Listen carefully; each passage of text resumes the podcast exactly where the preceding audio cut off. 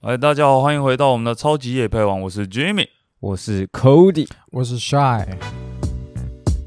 这是由三个男子组成的节目，每集都会选一样感兴趣的东西来分享给大家，即所谓夜配即生活，生活即夜配。好，那接下来就进入我们的夜配时间喽。那以往都是由我们的帅来夜配，今天他休息一下，由我来当一下。我比较倾向于是分享，今天是来分享一个实验啊，实验，实验啊，太有趣了，这是一个实验，就有点像一个故事，把它当故事听就好。看完我不会分享他，我对他有什么看法，甚至我不会分享这个实验的目的是什么，是希望说大家听听看这个实验，然后有什么想法再来跟我们做一些。互动可以寄信给我们这样子，那就开始喽。今天有一位两岁的小朋友，我们就叫他 Jimmy 好了，就以我的名字。对，以我的名字。还是是你小时候的故事？不不不，我们假设叫 Jimmy，好，怕得罪人。诶，方便后面故事用嘛？我们就叫 Jimmy。那两岁的 Jimmy，他很简单，就可以用三个活动来总结出他目前的人生，就是睡觉、吃东西跟玩乐。虽然他很喜欢睡觉和吃东西，但玩乐才是他真正小朋友喜欢做的事。他很喜欢玩的是很新奇、没有看过的玩具。那有一天居米就出现在一个房间，发现这个房间里有两个一模一样的玩具，这让他非常开心。他居然想去马上拿起这两个玩具来玩。可是这时候他发现有点奇怪，这两个玩具中间摆着一个大约三十公分透明的薄玻璃，隔挡着那两个玩具。但还好，两岁的居米身高已经长得比三十公分还高了。当他玩腻了这个玩具，他想要玩另一边玻璃另一边的玩具的时候，他只需要稍微伸手过去就拿得到，因为他比他高。在这个房间里，他对两个玩具的喜好程度都一样，没有什么特别喜欢哪一个啊。玩那两个玩具的时间也都是差不多，非常的享受在其中。在玩完这两个玩具之后，他要走向另一个房间，他又看见一样的两个玩具在房内，他马上冲上去，正打算要玩的时候，发现有一点不一样。两个玩具中间隔的玻璃竟然比居民还要高，这个玻璃顿时就成了障碍，因为他无法向上，哎，上一个房间一样，伸手过去就可以拿到他想要的玩具。如果他要玩那个玩具的话，他就必须要绕过去那个后玻璃的后面，才可以拿到那个玩具来玩。在这个房间里，他的行为改变的非常明显，就算一样的玩具在他面前，但他却选择绕到玻璃后面去玩玻璃后面的玩具。就放弃玩原本在他面前的那个玩具。最后，专家在做统计的时候，发现他玩玻璃后面那个玩具的次数，还比在他面前玩好取得的那个玩具的次数还多了三次以上。这个实验其实就叫做 The Terrible Tools。我当时我想想看要怎么翻中文啊，其实不太好翻，所以就想说英文带上来就好。那有兴趣的人可以点进我在简介中的网址去做一些观看，想看更细啊，或者是这个实验到底想要表达的是什么，可以点进去看。但我想的是，每个人听完这一个，你把它当成故事也好，把它当成实验也好，第一想法那个瞬间的想法一定都不一样。那如果有兴趣想要跟我们分享一下你对这个实验的看法的话，欢迎寄信到我们的信箱来跟我们做一些讨论。其实虽然我们也才做了四集而已。就没想到竟然有观众会寄信给我们，所以我们也蛮开心的，想说这一集就给他朗读出来试试看，这样子直接朗读起来，是对，我觉得这样子还 OK 了。想说就由我们的帅来做我们的朗读者。好啊，今天这个呃信件啊是来自一名叫小广的观众啊听众啊听众，那它的主题就叫做 Blue Wednesday。那我就就是让大家沉浸在这个文字当中好了。那他开头是这样写道：来自过去、现在与未来的压力，长大的压力，身为家中长子的压力，社会的压力，最后让这些情绪变成压抑。能力不足，怀疑自己，尽管只是面对鸡毛蒜皮的事，就可以如此膨胀。心里纳闷着。年纪增长后的自己还能在挫折中屹立不摇吗？这就像恶性循环一样，在理性的外表下有个过于感性的自己，总觉得这些文字会让爱我的人担心，但总有种快要崩坏的感觉，也就罢了。过于害怕自己成为社会的笑柄，成为家人和朋友的累赘。我讨厌烟给我的身体造成的负担，但焦油和尼古丁在我的肺中发酵的感觉，提醒着自己我还在运作中。哦，对了，咖啡的苦味好像也多了点酸酸的味道。好了，那这个他还特别署名是在星巴克写下这段话的。你们听完之后有没有什么特别的感觉？我只觉得小广是不是就是你？这个 我们还是要有点开始嘛，对不对？就是要丢个东西出来，然后让大家往广因为呃因为会有这个样，会让我有这样感觉，是因为你上礼拜也跟我讲星巴克咖啡咖啡咖味咖味有股咖味星，巴克的咖啡给你一个酸酸的味道，那个酸酸可能是眼睛酸了，还是心里酸酸的？对，心里眼泪滴到咖啡里变酸了。对啊，但是其实我就觉得说，往往在面对挫折的时候啊，挫折的时候，都会有一种为什么老天要让我经历这些事情？但其实大家每天都在和挫折搏斗着呢。我觉得用这个文章来开头，其实我们就可以好好讨论一下挫折这件事情。那你们大家就对于挫折，你们都怎么去定义它呢？所以今天就直接从信件内容开头来干挫折这个不错？吧？这样子直接帮我们想象省一集的。那那你会不会觉得在聊挫折这个东西的时候，有点太硬了？我其实觉得这一集我们可能会比较小 sad 一下，对啊，我会比较，负面一下，毕竟是有点像是把你过去的那些缺点一个一个掏出，再给所有的听众来听啦。了解。所以虽然是比较听起来蛮硬的，但是感觉也是一个挑战，可以试对，会触。摸到我们内心中最软的那一块。好，那你们认为挫折是什么？我会觉得，就是对于我来说，挫折就是事情不顺利，或者是失败了，嗯，嗯我把这个叫做就叫做挫折。嗯嗯我像我就会用一个比较，我用一个拟人化形容好了。我觉得挫折对我来说是常拜访我的邮差，过段时间就要在我的信箱放一些让人心烦的信件。其实换句话说，挫折这件事情就是日常的一部分啊。我觉得你说的不错，可是果然是帅假文青。然后这是人物业呃，就人物风格，我总是要带一点忧郁的感觉吧，对不对？然后我认为挫折是什么？我比较像是因为你对了某件事有着，我想是目标上你希望可以获得什么，你才愿意去做。可是实际你做出来跟你理想的不太一样，啊哈，你就会失落。我觉得那是挫折。我比较听到的是一个比较好玩的呃言论吧，啊就是我昨天跟我爸在聊挫折这样子，就是遇到什么事啊，怎么会挫折这样子？就我爸就说：“哎、挫折这个字好像有点久没听到。”那他想一想，他就说：“我觉得挫折是……”他就用现在大家比较大概知道的，他说有点像股票吧，嗯，你股票在总会涨涨跌跌吧，那每一个小跌就是一个挫折。哦，所以他他这样子身临其境啊。对啊，哇，他可能蛮有研究吧。我说股啊票不是挫折，那有机会要找你爸爸好好讨教一下。我大概是每天都在挫折，你每天都在挫折，就跟你说是日常的一部分吧。还在学习，对不对？可是我觉得不像是邮差送过来的欸、那像是什么？他自己找上门，不一定是邮差。当挫折来敲门，我我会觉得 那把他这种送送羊奶的那个先生嘛，太早了，股票开盘大概是八点半到九点嘛，太早太九点。早，送羊奶太早。我会觉得，如果我要举挫折这个这个故事，举一个例子让大家比较熟悉的话，应该就是大家会每天都去早餐店买个早餐吧，毕竟现在啊生活那么繁忙，就是可能随手去拿个三明治啊、奶茶就走人了。嗯嗯嗯，就我记得我上个礼拜我去买早餐的时候，我遇到个挫折。我拿我说，哎、老板娘老样子就是肉松蛋三明治再加大冰奶。嗯嗯结果我付钱的时候，走到店门那刹那，我感到挫折了。为什么？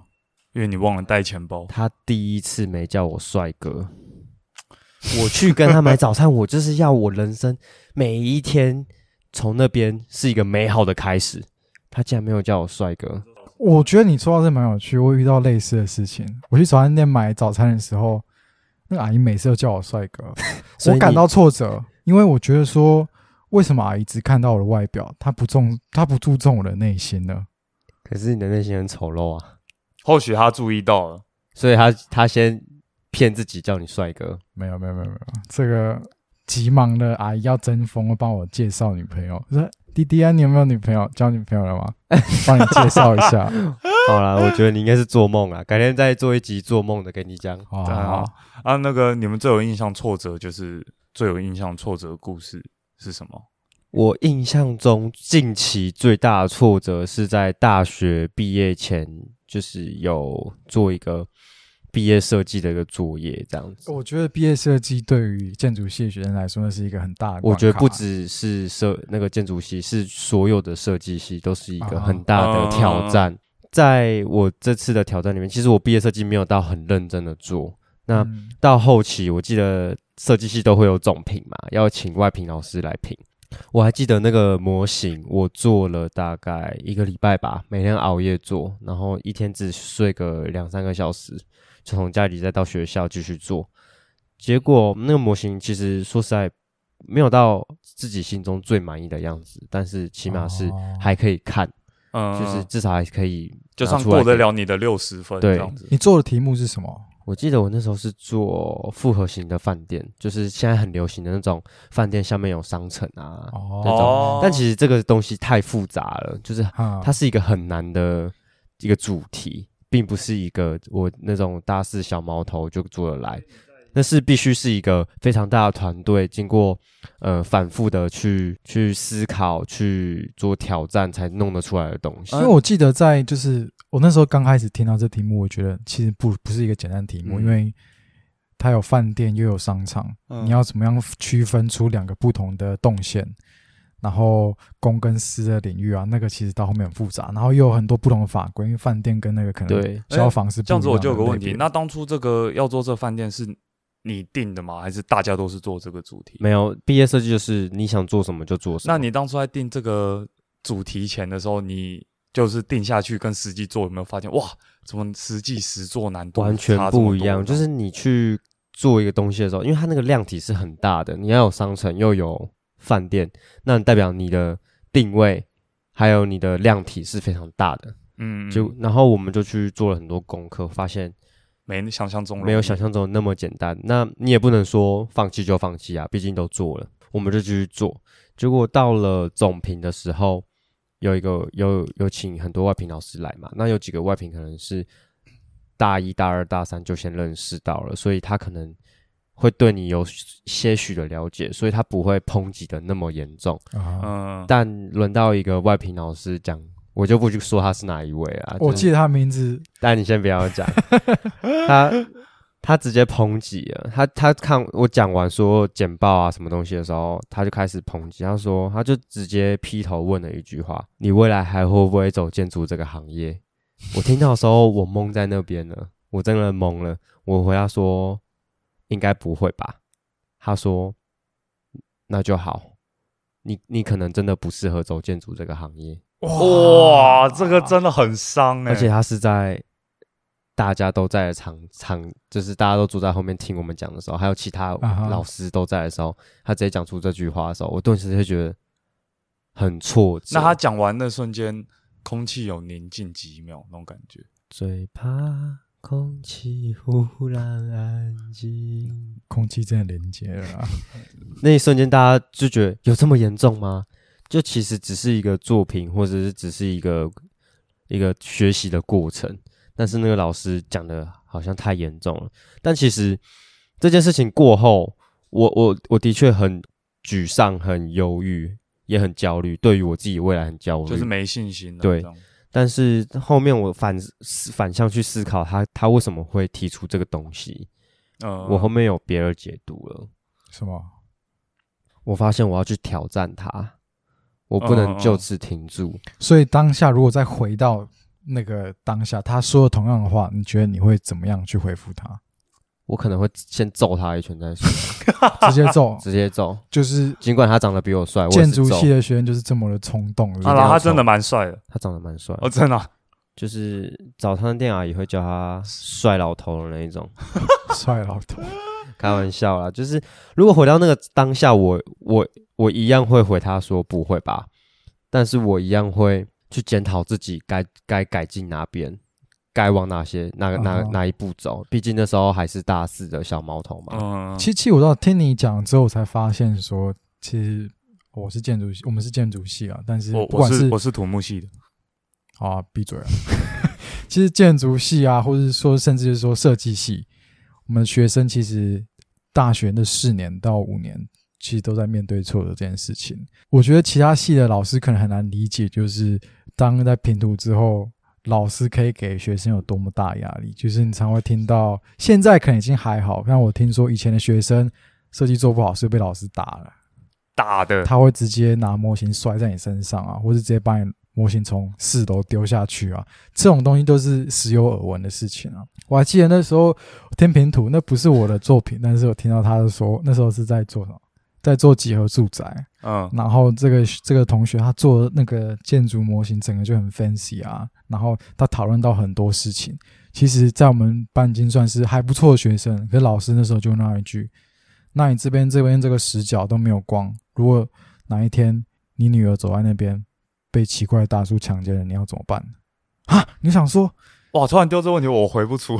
今天不是在讨论设计吗？怎么变得好像有点攻击性了？嗯嗯嗯但是我想，老师换句话是想说，你尽管外在再怎么样去表现它，但是你没有考到考虑到一些现实实物的地方。嗯某方面来说，这其实让我们在挫折中有更多的成长啊。对啊，嗯啊，你嘞？你最有印象的大概是什么事？其实我从以前到现在一走过来，其实一直都在面对挫折啦。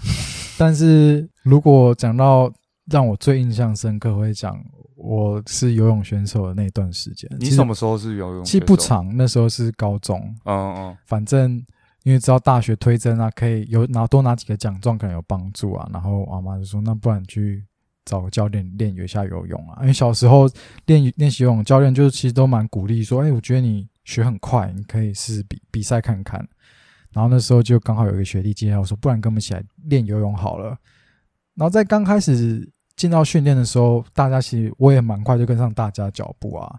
教练就发现，哎、这个小小毛头还不错，可以好好的训练一下，所以就受到教练爱戴啊。他对我放了特别多的心思，甚至到后面我跟上大家脚步，会让我带头。你知道带头可能在前面暖身，带头所以可是代表你最厉害。其实真的也算当初游的不错了。对对，就是在成长期速度很快啊，然后甚至他还把最好的那个用具给我使用，等一下我有个问题，对对对所以他会把最好的泳裤给，我穿过的，不是他 然后给你。他有他还真的有送过几副泳镜跟我那个短裤，嗯，因为我们还有分短的，有些是比赛，有些是训练用的。那他都在大家面前给你吗？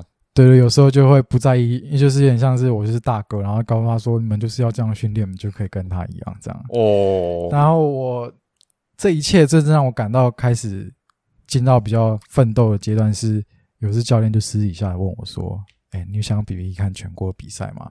可他准备需要比较花比较多的时间。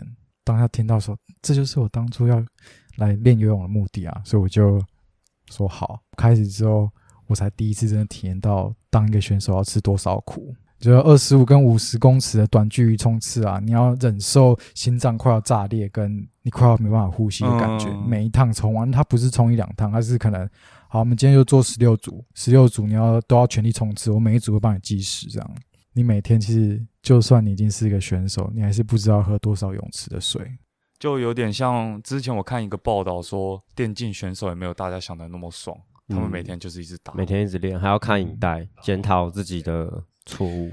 就是你真的要当选手才知道啊，他还会为了，呃，应该说有时候你游玩啊，起来之后你这样算一算，才发现哈，我今天已经游了超过四公里了，就是太这么难，多就是了吧？他会用长距离跟短距离去切换，其实你当下并没有那种感觉，只是觉得好累哦。然后甚至有时候训练的时候，冬天我们还是要训练，可是依然就是只有户外的泳池，你要在二十度以下的水温继续游，那下雨嘞？照练啊。啊，你们不会去一些呃地区性的运动中心吗？没有，因为在宜兰，然后就是每天下课就要到泳池跟教练报道，教练就是一个人帮我训练。那这样都练到几点哦？通常训练时间大概就两个小时啊。哇对啊然后有时候甚至受伤，你还要继续练，因为我们要练习跳水的角度啊。你跳不好，常就是你下巴会撞到水底，然后你还是要好继续，恐怖，你还是要继续游、啊。这是因为你你厚道就是这样来的吗？我哦，我刚刚正想问这个，我没有厚道吧？好了，那但是其实这听起来很痛苦，但是老实说，那时候啊，我却可以从那零点几秒的进步获得一个快感。嗯嗯，有一天开始，秒数就这样子定住了，哦，我不再了，我不再进步，开始慢慢被后面的学弟妹追上，甚至是有些人只是偶尔来训练一下，但是他却可以在我们练习冲刺的时候快要超越我，就可能差个一两秒，或是不到一秒这样子。嗯嗯。经过这一长段时间，我开始与挫折拉扯，然后最后我失败了。我在我在全国比赛中连门槛都没有达到，那学差弟学很多吗弟他没有达到吗？也没有没。有，他们也没有达到，可是你离门槛差很多吗？差了大概一秒多，哎，那算蛮多的吧？应该这样算蛮多了。因为其实比赛通常第一名跟第二名差的速度差了那个秒数都不在可是你有另外一个想法去想，你如果才在那个门槛附近的话，你进去也其实也是最后一名。对啊，用另外角度想，是节省了很多时间所。以就觉得说那时候其实蛮挫折的，然后我就有一段时间没再碰游泳了。你讲完，你讲完这个故事，我觉得你如果出一个游泳少年漫画，应该会红。有点像你说标速宅男游泳贾文哎、清。有啊，最近有一个，你知道之前有一个呃游泳的动漫叫 Free，哦，我知道，我知道，我知道。四个选手，那有点像是有点大家都把它改成 BL 啊。可是我看那个的时候就很冲，就是就有种热血感。热血，想再回去游一下。对对对对，对那你这个间隔多久才愿意去碰你最爱的泳池？就大概也不能这样讲，应该说后面就会开始变得提不起劲，然后就变成像是当教练啊，当救生员。然后后来哦到大学忙之后，游泳这件事情就慢慢消失在我的生活中了。那这件事之后，你有没有就是算是学到什么？有点像刚刚 Cody 也有点讲他一点小领悟啊之类的。就是清楚了解叫台上十分钟，台下十年功啊。哦，其实每次你在看到奥运金牌，他们这样子比拼，你都知道他们是花了多少心心心力才有办法达到那个成绩啊。哦，对啊，那像居民呢？我吗？我没有像你们这么长这么大一个故事。我的挫折呢，我印象最深刻的是我大一的时候，因为还是跟你们一起同班嘛，然后那个时候遇到了第一次的那个算什么？平图。小作业，对对，小作业、小平图，好像也只是第一次的，有点像是草模型、啊、小暖身的概对对念。好像下周假设下周四就需要做出一个模型，然后那也不算是最终模型，有点像是一个草模，草模。对，嗯，我就每天都在认真在想要怎么做，因为真的是 no idea。你那时候叫我做就好了，不行啊！我觉得 我当初觉得自己应该是颇有创造力我说我应该是颇有创造力。那时候在真的要平图的大概前三天，我那时候三天都没睡，我就想了很久要怎么做，就最后我就这样剪剪剪来剪去，然后做了一个很很抽象的东西，还还在上面贴色纸。然后我让你们一下，我在上面贴色纸。然后那时候因为 Cody 住比较远嘛，然后还隔壁班，那时候还没有人收。然后帅，我就说，呃，我做好，可是我不确定好不好，你要不要过来看一下？然后我就下拿下楼给帅看一下。帅看到就有点傻眼，他就说，我觉得还行啦。隔天睡觉嘛，睡觉起来，隔天我爸就说。啊，你这三天模型真的可以忙这么久？我说多啊，真的是没有点子。我就拿出我的模型，我爸这样三天弄出这些东西，然后就、呃、真的了。然后第一这这时候就开始有点小小就是完了。我想了这三天，结果最爱自己的爸妈开始先否决。然后我就想说，或许。大家也都做的还好啊，因为第一次草图，哎、草模拟，就到学校，大家端出自己的作品之后，就觉得，干，我到底是在冲三笑。然后，哎呀，老师开始一一走过来评图的时候，然后老师都不太讲话，因为草模好像第一次老师真的没讲什么话，然后偷偷打成绩，然后就我就从老师背后看我成绩几分，老师给我六十分，就是还是勉强，就是那已经是一种施舍了。它是及格，但是我仔细看，那时候大家都是拿什么八九十分，我靠！然后那时候看到，嗯但是老师都没念啊，然后那时候看到我就哇，那我真的是做蛮烂的这样。所以你之后才转去土木系，是不是？最后这个挫折给我的启发就是，还是早早来认清自己，就有点像自我了解，还是不如我们重考去土木试试看。你前面讲到那个有有创造力的部分啊，嗯嗯有我看到有一篇报道，他是说，如果你平常解决在解决挫折啊、压力这部分，你如果是属于负情绪的话，嗯嗯，你的创造力会比较高。可是你如果都是用一个正向的情绪去解决的话，你的那个创造力是负相关的啊。所以只要我面对到这种挫败的时候，我是用你是一个很正向的去解决的话，应该是比较没什么创造力的。如果就这篇报道来讲的话，我还蛮有趣的。所以你平常都是太正向，我导致于我太说乐观了，不太导致于。说你不太行，你就是六十分了，哦，好像代表说这样好像合理耶，蛮合理的吧？真的合理可以，可以可以。这真的合理所以平。常书外可能解决压力、情绪或者是挫折这部分，你会比较负面。对啦，不然贾文清是怎么冒出来的？那些字我就打不出来。不然就应该讲改成厌世青年了，厌世谦，愤青哦，愤青的愤青，可以这个形容词在最近越来越流行了啦。米米田共。米田共，哎米田共情，不是这个愤愤怒愤怒的愤，愤。那这边其实刚讲到挫折，我想到一个词就是逆境啊。那你们认为逆境跟挫折有很明显的不同，还是你觉得差不多啊？对于我自己来说，刚刚我讲的挫折就是一个不顺利的事情，嗯嗯，或者是一个小失败。逆境对于我来说会是一个很大的一个事境，一个嗯嗯诶、一个事件，一个环境，它我把它叫做逆境。嗯嗯对，啊，我我觉得对我来说其实稍有不同，但是挫折感觉是逆境的一个子分类。我觉得逆境感觉包含的挫折与不愿意放弃啊，我觉得逆境比较像是挫折与不放弃之间的综合体。嗯，对啊，所以就是逆境最刚开始给我的第一个想法，我就想到鲑鱼，嗯嗯嗯，在一个严苛的环境上，他们奋力想要往前游，这就有点像，其实飞机都是要靠逆风才能飞的，逆风少年。逆风，我我接不到。好啦，不过，但是对我来讲，挫折跟逆境，我一开始也是想说，逆境是一个大的点，其实没有那么顺利。可是你在逆境中，你可以遇到很多挫折。我一开始是这样想。那一样是我昨天在跟我爸讲的时候，我爸就讲到说，他的点蛮特别的，我想说可以跟大家分享一下。他说，他又以他最爱的股票来做分析。他说，有时候小跌就像是挫折，但是什么时候是逆境呢？他说，跌到谷底就是逆境。他说，我以为是跌到谷底那个过程是逆境哦。他说不是，他说跌到谷底后，逆境才是真的开始。你敢买就是逆境。没有，他说你是一直持有的，嗯哼，但是跌到谷底，哦，那个时候才开始逆境我。懂那个感受。他说你你才真的要承受这么 negative，呃，这么坏的情形下，嗯，你需要面对自己的压力。他就是那时候到底该出售了呢，认赔了呢，还是说继续等？对，就那个心理压力，他认为才是对他来说他的逆境。其实我觉得这不太简单，就是他们其实像你爸，基本不是像我们一样，就是我们不需要去顾虑其他。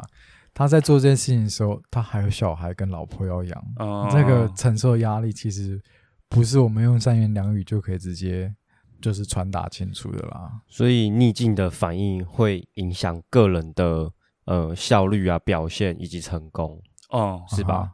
啊照你这样，照你前面分享的故事嗯，对不对？然后挫折就比较不会那么影响到，那么直接的影响到成功。嗯，对啊因为有时候有些小小事，嗯就像早餐店阿姨叫帅哥不叫我，帅哥，我就觉得好挫折。但是没影响。但是如果他每天都叫，我觉得我会成功。可以吧真的，那可以可以既然你们对逆境跟挫折的定义是这样的话，那你们印象比较深刻的逆境是什么呢？我觉得目前的我还在经历挫折这个阶段，我还在、啊还没遇到最，还没开到遇到最严苛环境，我还没到谷底，所啊以逆境还没开始。我觉得这部分，如果要我说，感觉比较像我只能跟你讲其他人的故事。嗯嗯，可以，可以对，啊，其实我会觉得逆境感觉像是在讲自己大家的父母啊，或是你看到一些成功的企业家，这些都是嗯逆境很经典的代表啊。有时候你就会不觉得，经一番寒彻骨，焉得梅花扑鼻香。哇，这个可以给你一个 respect 呀。像我记得我妈小时候就是听她讲很多故事，就知道他们是怎么样挺过来的啦。嗯，小时候重男轻女嘛，然后外公就一定会希望有个儿子。我妈那时候就下定一个决心，就是我要让你都生女儿，但是你比其他人家的小孩都骄傲，所以他就奋力这样读书上来，甚至在有我们之后，他还继续努力不懈。我其实觉得他这是在一个奋进呃逆境下，他就是这样子奋斗上去了。对啊，嗯，嗯了解。就像是我，我应该也是分享一下我爸的故事，因为嗯我比较希望逆境的话是分享一些生活历练有道的人的故事来分享给大家听，这样子我们也可以引以为鉴。其实我爸以前什么行业都干过，这样。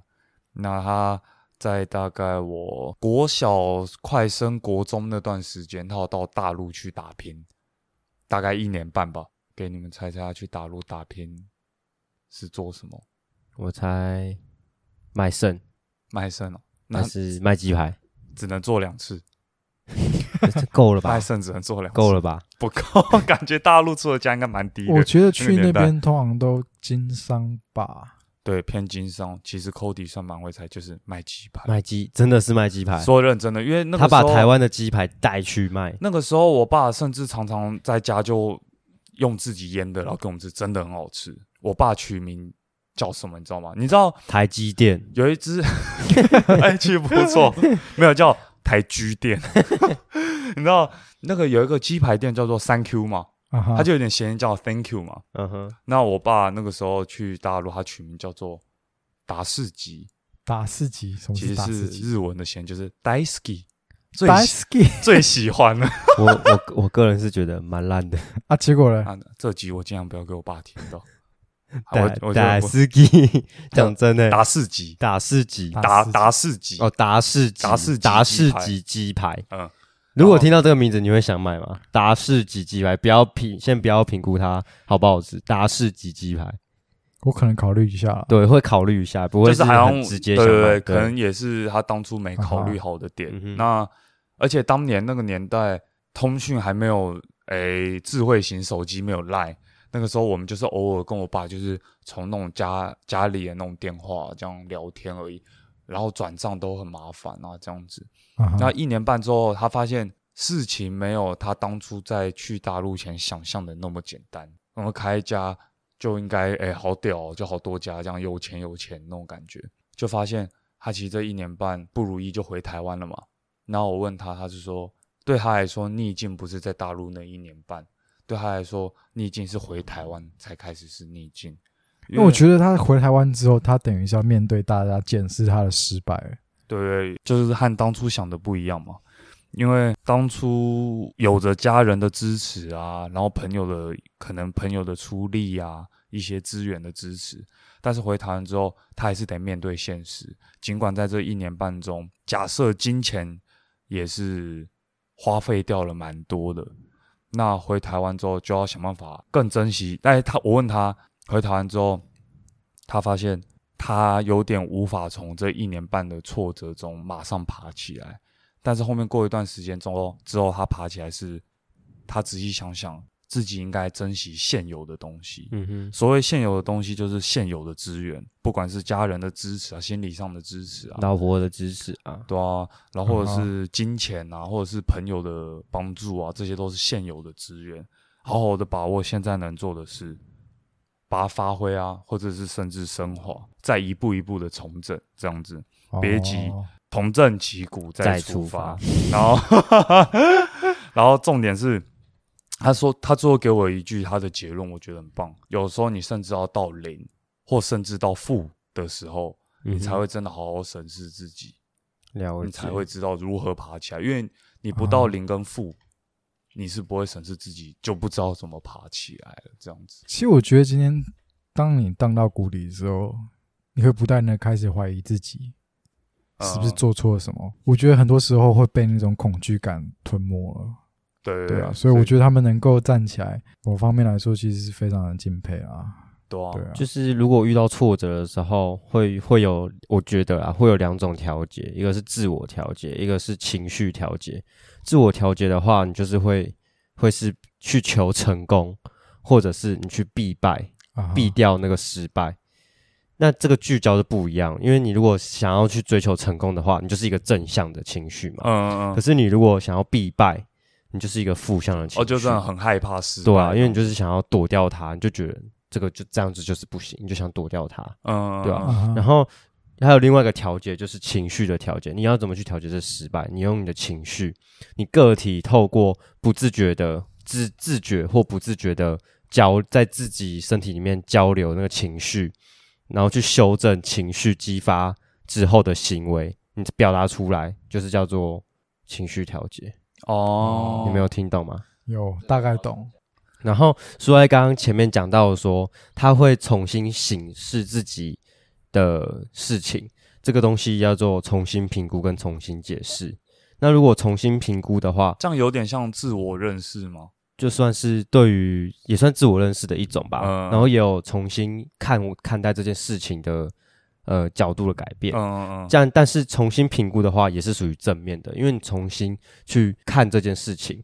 可是你如果是用重新解释，你是想要解释就有点负面嘛？你为什么这件事情你做错，你想你会想解释，就是有点偏负面，你有点想反抗，你会想回避它。啊，所以你你如果求败的时候，你用重新解释，就会负面加负面，啊你懂意了解思吗？了解。对啊。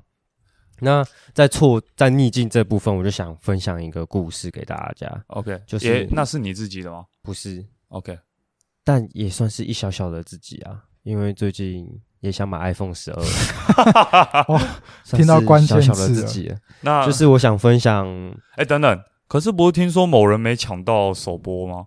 第一波五分钟没抢到，可是某你不是以前永远都是首播仔？没有啦，这次我姐比较不给力，信用卡出点问题，OK OK，好，我就分享一个贾博士的故事给大家，就是最近很红那个苹果十二嘛，但是苹果十二应该不是贾博士弄的啊，嗯，就是它的巅峰就是在五 S 那个时候，呃是啊，对啊。我也是，那我先大略叙述一下贾博士的经历啦。他就是出生在旧金山嘛，结果他在二十一岁的时候，他是他第一次创业，跟他的伙伴 Nick 在苹在他的车库创办苹果公司，之后再从百事可乐那边挖来他的执行长史考克。三十岁的时候，他跟那个执行长产生了冲突，被苹果开除了，导致他有了第二次的创业，创业的那个 Next 电脑。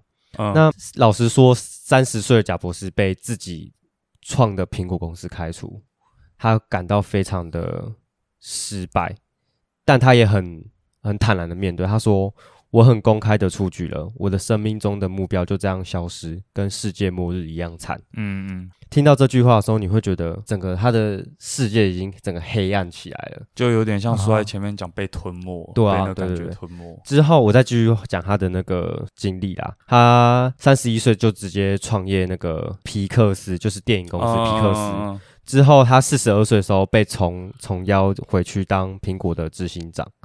四十九岁就得了大家知道那个胰脏癌嘛，之后他就过世了。这样子，我们回顾贾博士的一生，尽管他聪明绝顶、才华洋溢，但是无法跳脱大家都会经历过的失败。就是尽管他这么厉害，他还是会经历到逆境、挫折以及失败。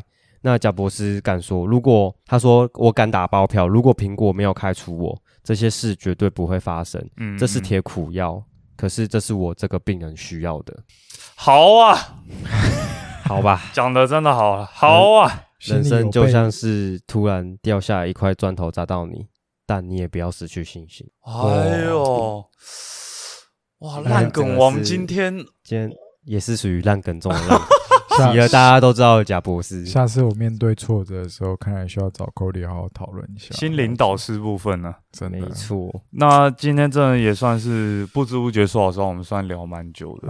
大家有没有想要为今天的不管是挫折还是逆境来做为自己做一个总结的结论？我觉得对我来说，挫折啊，真的就是一个过程。就像前面 Cody 其实举的例子非常好，其实我们每天都在面对挫折，我觉得不需要气馁，我们就只能继续审视自己的失败，然后我们再重新站起来，继续向前。总有一天你会笑着面对你过去那些挫折的自己。了解，就有点像贾博士干那样子。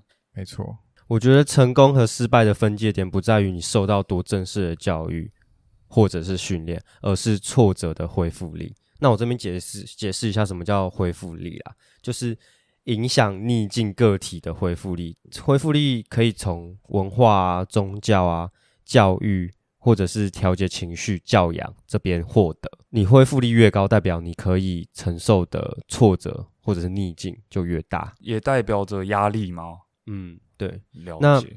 我分享一下我自己怎么样遇到挫折或者是逆境的时候，我会怎么样处理。我分享给大家，就是 Step One 就是会找出发生这件事情的原因比重，嗯因为很多事情不是说自己可以完完全全去改变它，有些是可以改变的，有些是可以自己改变，有些是没办法自己改变的。嗯你必须要找到那个比重。那 Step Two 就是了解自己调节问题的方式。每件事情有不同的调节方式，就像我最前面讲的，有自我调节跟情绪调节。调节方式不一样，那你解决方式也会不一样嘛。然后嗯你找到调节的方式之后呢，你挑战自我的认知。那 Step 三就是重新定义这个挫折跟逆境之后去解决它，OK，这样真的不错。不错吧？可以啊。那换到我这边，我不会直接说自己的结论啊，我比较又是一样，还是我帮你说？这就不要了。我是一样啦，就是 Jimmy 故事王又回来了，我就是最后一句 Jimmy 故事王，Jimmy 故事，那什么问题？故事王，反正 Jimmy 故事王真的要再送大家一个故事啊，来当做结尾。不知道大家平常是不是蛮喜欢吃龙虾的？我本身是不太喜欢吃什么海鲜、啊，只是我大概知道是龙虾其实是蛮多人很喜欢吃的，啊，肉多肥美。可是大家有没有好奇，龙虾到底是怎么从一开始就长到这么大的？他该不会是有没有看过神奇宝贝？虾子的进化，龙虾大龙兵虾，没有没有。那今天我就想分享一个故事，就是说，大约在十一年前左右，一名叫亚伯拉罕博士，他提到龙虾是如何去面对挫折和压力的。他说到，并不是龙虾生出来就是肥美又大只的，在他们的一生当中，得经历很多次的脆弱、疼痛的成长过程，才可以变成大家知道肥美又大只的印象中那种龙虾啊。在小时候的时候，龙虾肉会一直在它坚硬的壳底下一直的成长，直到它开始觉得肉挤压到壳那个不舒服感觉，嗯哼，那个不舒服感觉很痛的时候，龙虾就会把它的壳给丢掉。不知道大家有没有看过《海绵宝宝》有一集，蟹老板要同学会，然后他就突然脱壳了，因为它变太肥了，它挤到壳了，他就把壳丢掉，它就会再长大嘛。那他把壳丢掉的时候，他就会找一个石头底下开始等，等待新的壳长出来。这中间的过程其实是最脆弱的时候，因为它没有坚硬的壳来保护它，它就是慢慢这样变大。新的壳长出来之后，一样有一天还是会碰到肉又长太多，挤到壳不舒服要丢掉的这个时候啊，所以嗯它的一生就一直在重复的这个过程。所以为什么龙虾会去长得这么大，就是因为它无法再忍受当下那个不舒服感，才促使它去成长。我们这边就。三个结论来，算是送给我们自己，也送给大家，这样对啊，我觉得某方面来说，我们都透过这一集获得到一些新的什么了。那我们今天这一集就到这边喽。是那我送君给啊，那我送给大家最后一句话：好，你送给他什么话？拥抱挫折，才会认识到真正的自己。好啦好啦，你今天送的话太多，今天收获满满，真的是 太收获满满了吧好，那今天我们就到这边喽。可以，可以我是 Jimmy，我是 Cody，我是 Shy，那我们下一集再见喽。啊，那外面雨好像下蛮大的。